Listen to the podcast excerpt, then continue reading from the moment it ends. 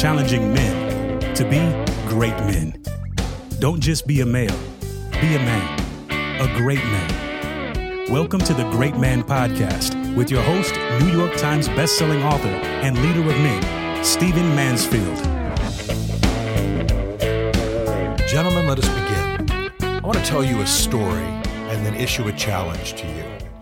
I live in Washington, D.C., and right across the street is a hotel, a very nice hotel. And I went over there one day to do some work and to, to uh, get some lunch. When I came back uh, the next day, I realized that I had lost my Apple Pen. Now, some of you may not know what that is, but if you use Apple products and use the kind of Apple products that can work with a, a digital pen, it's called an Apple Pen in the Apple world, Mac world, um, then you know that it's a it's a white pen and it costs about hundred dollars. It's expensive. It's a digital pen that allows you to draw and and to tap on your iPad screen and your iPhone screen and all that kind of thing and and get things done. It, it, it allows you basically to use handwriting and things of that nature to interact with your device. Well, having lost it, it being more than hundred dollars, not happy. Uh, so I called over to the hotel where I thought I had probably left it, found that I had. A young man, we're going to call him Scott, uh, told me that he had it there and he would keep me for it. Great. Told him I couldn't be there till the next day. He said, no problem. I went over there. I found Scott. Scott handed me the pen and I tried to hand him some money. I tried to tip him because he had done me this favor.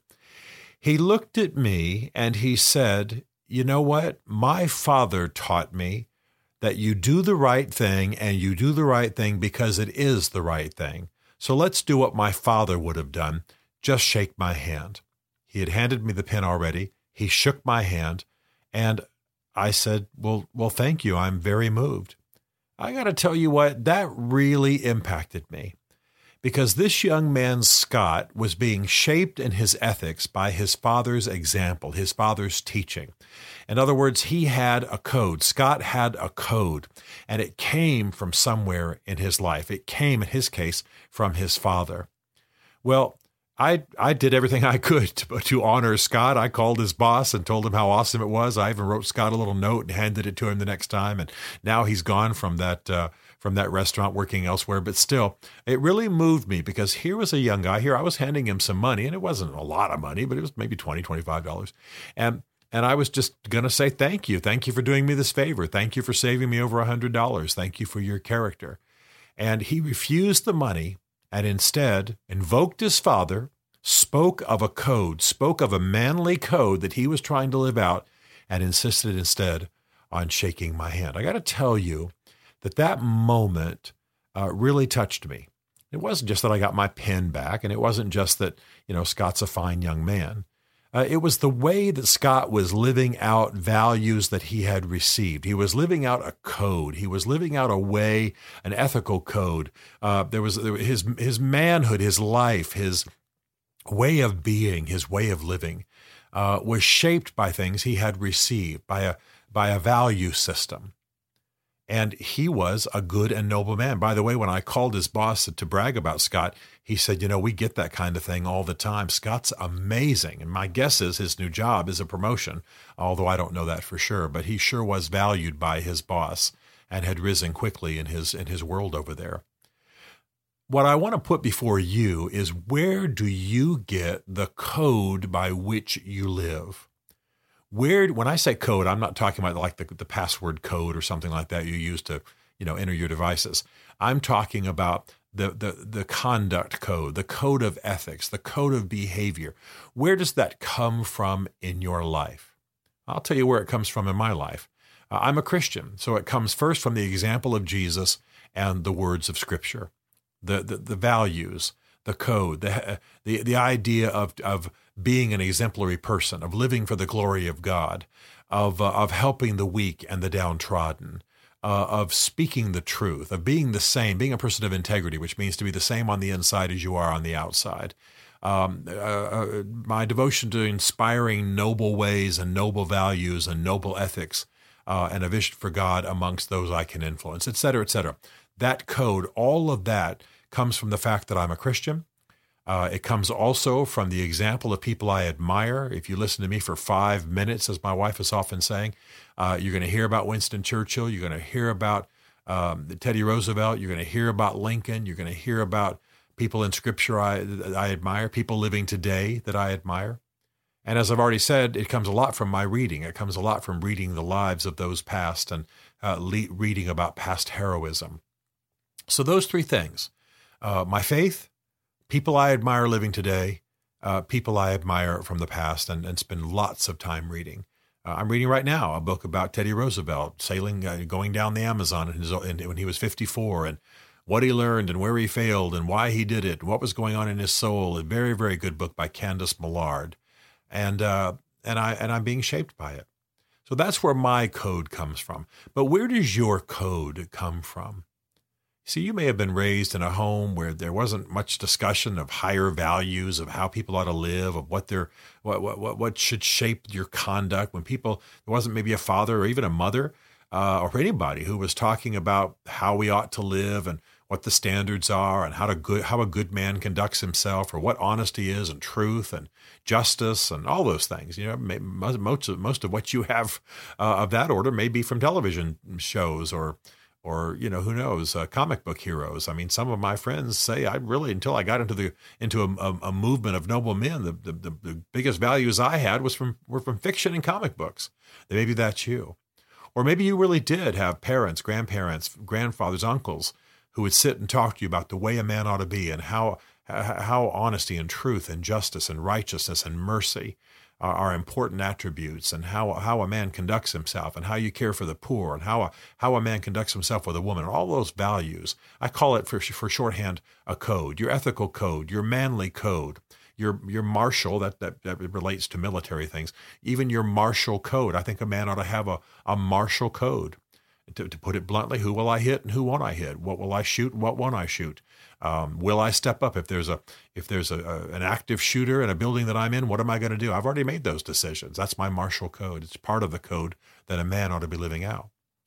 So what I want you to do now is to think about where your martial code comes from, and examine it, and make sure that you're being influenced in noble, elevated, lofty, holy. May I say holy? righteous, may I use those words for some of you who maybe aren't religious, uh, ways, honesty and truth and ethics, the things we see in, in characters in history, people in history that we admire, the things we see in, in the better movies that you admire, the character, the friendship between men, uh, the honesty, the integrity, the self sacrifice. Well, how is your manly code being formed? Where do your ethics come from? Where does your code come from?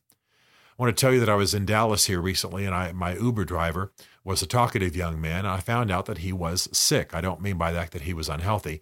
Um, he was from India, and he was a Sikh, S I K H, of that uh, religious stream. And I was intrigued because while I've, I've t- studied Sikhism and, and taught Sikhism um, in survey courses, I was I had recently been thinking about the manly code of Sikhism. I don't know if you know that uh, that Sikhs, it's pronounced Sikh, and even though in English, of course, it sounds like I'm saying it's unhealthy, but it's but a Sikh uh, man uh, not only won't cut his hair, thus the turbans, um, but he also uh, carries. It's, it's, more symbolic than actual. Uh, a dagger. It's got a it got a Sikh name that I don't know. Um, he actually carries a dagger with him. There's a martial code that comes with that faith. I'm not saying they're militants. I'm not saying they're violent. In fact, they've actually been more the victims of violence in America recently. But there's a there's a noble manly code that comes from that religion. Uh, I thought it was I thought that was powerful. There there there is in some parts of Judaism uh, a noble masculine manly code, certainly ethical code, but also a martial code that comes from that faith. I think the same is true in Christianity. So what I want you to do is ask yourself, where does your code come from? Uh, where does your code come from? and begin to fashion, begin to make sure that you are being fed in your noble code, in the manly code of conduct that you live out, that, that that's being formed and fed uh, by good and noble sources. Are there men in your life who are speaking to you about such things? Um, did your grandfather, your uncle, your father talk to you about such things? But maybe you put all that on the shelf. Now it's time to bring it back. Uh, what about reading? What about movies? Uh, what about manly movies? In the back of my book, Mansfield's Book of Manly Men, there are movies I recommend. Why do I recommend movies? Because sometimes the most powerful portrayals of what, what, what ought to pass between men and the way men ought to be ought to behave um, is in some better, some good movies. Obviously, there's a lot of crap in movies, a lot of stuff about the way that men ought not behave. But sometimes in some movies, uh, it's it's unbelievably powerful, unbelievably powerful. And for some of us who have come from backgrounds where we don't have great examples, the movies, and maybe we're not don't read very widely, uh, maybe the movies are the best source of these examples. So, what I want you to do is ask yourself where it comes from, and then I want you to start building it. That's exactly right. Just in the same way I ask you to build a band of brothers, uh, I ask you to build sources for your manly code. Who's around you? What are you reading? What are you contemplating? What have you been taught? Have you been taught some stuff that isn't true? I've got friends who at the age of 16 were taken to the whorehouse by their fathers. That's what it meant to be a man, to get laid. That's that's that's not the kind of manhood we're urging here. I hope you have awesome sex with your wife and and have a glorious sex life, and obviously that's part of being a man if you're called to be married. But nevertheless, uh, going to a whorehouse at 16 does not make you a man. Trust me. Being drunk the first time. I know I have some other friends who that was the big moment. His older brothers and uncles and father took him out to get stoned for the first time at around the age of 17. Well, you just you've just been misinformed, and uh, I'm sorry for that example. And now I want you to build around you good examples. I want you to get to your church or your synagogue or your mosque or get with good people, good influences. I want you to be with people you care about, people who can influence you. I want you to get with a band of men who are thinking and reading and living and devising and coming up with principles and, and truths that are noble and lofty and, and rooted in integrity. Um, and some of you, by the way, I need to say quickly, are sometimes concerned that I mention so many different faiths uh, in this podcast. You've expressed that to me. I'm just aware that I have folks who aren't Christians like I am, and I want them to be welcome, even though, of course, uh, I'm an unapologetic Christian, and I would that all men be Christians like me. But I've got guys listening to this podcast who are at every different level. We love each other, we tolerate each other, we encourage each other. I don't insist that you be a Christian just to be able to listen to this podcast, though I certainly hope that my example as a Christian wins you. So, for those of you concerned that I speak so broadly religiously, now you understand why. So, what is the code that is shaping your life and where did it come from? And can you begin to build around you through books, through movies, through uh, getting near mentors, through being around good, noble, righteous, honorable men and drawing from their example? Can you begin to build an ethical code?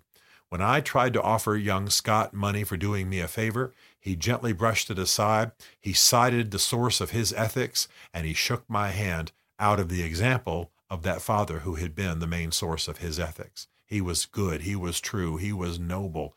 Uh, he was doing the right thing because it was the right thing, and he had committed his life to do that. That's what was exhibited in that short example. What about you? What about you and women? What about you and a sudden shooter in a situation where you are? What about basic, just just daily nitty gritty honesty, truthfulness, humility, sacrifice, uh, honor in, in, your, in the way you conduct yourself, honor in the way you bind with other men, etc., etc., etc. What are you replicating? What are you encouraging in the lives of others?